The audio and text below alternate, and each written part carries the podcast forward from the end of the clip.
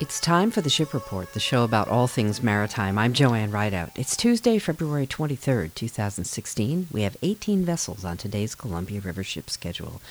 In our marine weather forecast, we have a small craft advisory for hazardous seas in effect through late tonight.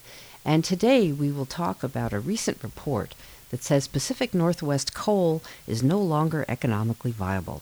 But first, let's take a look at today's Columbia River ship schedule. We have four inbounders, six in the Astoria anchorage, and eight outbound ships heading downriver and out to sea. Our first arrival in the river is the American Greca, arriving from China, headed for Vancouver. She will uh, pass Astoria inbound around 1:30 a.m. and arrive in Vancouver around 7:30 a.m. The transatlantic is a car carrier arriving from South Korea headed for Portland. She has brand new Toyotas on board. She'll pass Astoria around 1:30 a.m. and arrive in Portland around 7:30 a.m. The Giovanna arrives from uh, Japan headed for Astoria's anchorage around 6:30 p.m. today, so there'll be a big gap between arriving ships. And the Seal Island is a petroleum tanker arriving from Japan headed for Portland. She'll pass Astoria around 10:30 p.m. Might see her in Portland by about 4:30 a.m. on Wednesday. In the Astoria anchorage, we have uh, a bunch of ships awaiting orders. All six of them are awaiting the opportunity to head upriver to pick up cargo.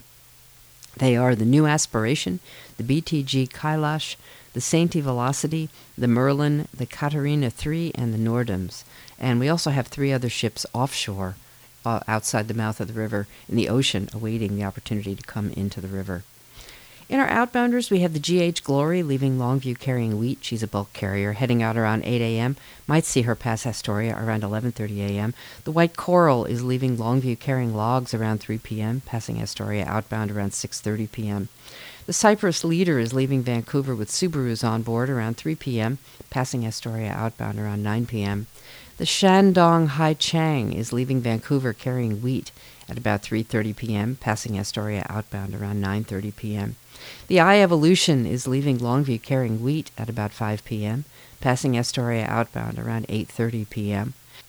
The African Owl is leaving Vancouver at about 5 p.m., passing Astoria outbound around 11 p.m.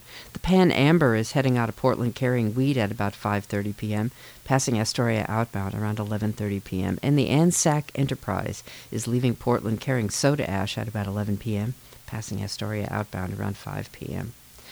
In our marine weather forecast, we have east winds today, 10 to 15 knots, gusting to 20. Gusts to 25 knots are possible near gaps in coastal terrain, the National Weather Service says. Wind waves from the east, 3 feet high at 5 seconds apart, and west swells 7 feet high at 14 seconds apart. Well, today I'd like to share with you a story I found in the Longview Daily News. It's all about the future of coal on the Columbia uh, the headline, in case you'd like to read the entire article, I'm going to read you some excerpts, is Northwest Coal Docks. Now irrelevant, analysts say, and the writer, the reporter, is Marissa Luck.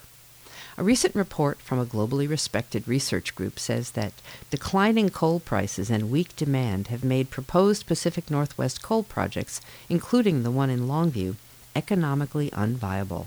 Wood Mackenzie, an international energy consulting and analysis firm, had previously been enthusiastic about the prospects of the Gateway project proposed at Cherry Point near Bellingham, the $680 million Millennium Bulk Terminal project in Longview, and the Westshore Terminals project in British Columbia. The intervening three years have made clear what a miscalculation this was, wrote Andy Roberts, a market analyst at Wood Mackenzie, in a February 10th article. Millennium representatives, though, say their project would start up just as coal markets may improve in the next decade. Terminal developers face opposition or scrutiny from environmentalists and tribal nations, as well as local and national government agencies. But Roberts said the biggest challenge for them is economic. Their projects don't make financial sense in the face of declining coal prices. Roberts wrote that coal from the Powder River Basin, the source of coal that would be shipped through the Northwest, can no longer compete with Indonesian prices. This is due in a large part to the high costs of shipping coal 1,300 miles from Wyoming and Montana mines to the Northwest and then shipping it across the Pacific Ocean.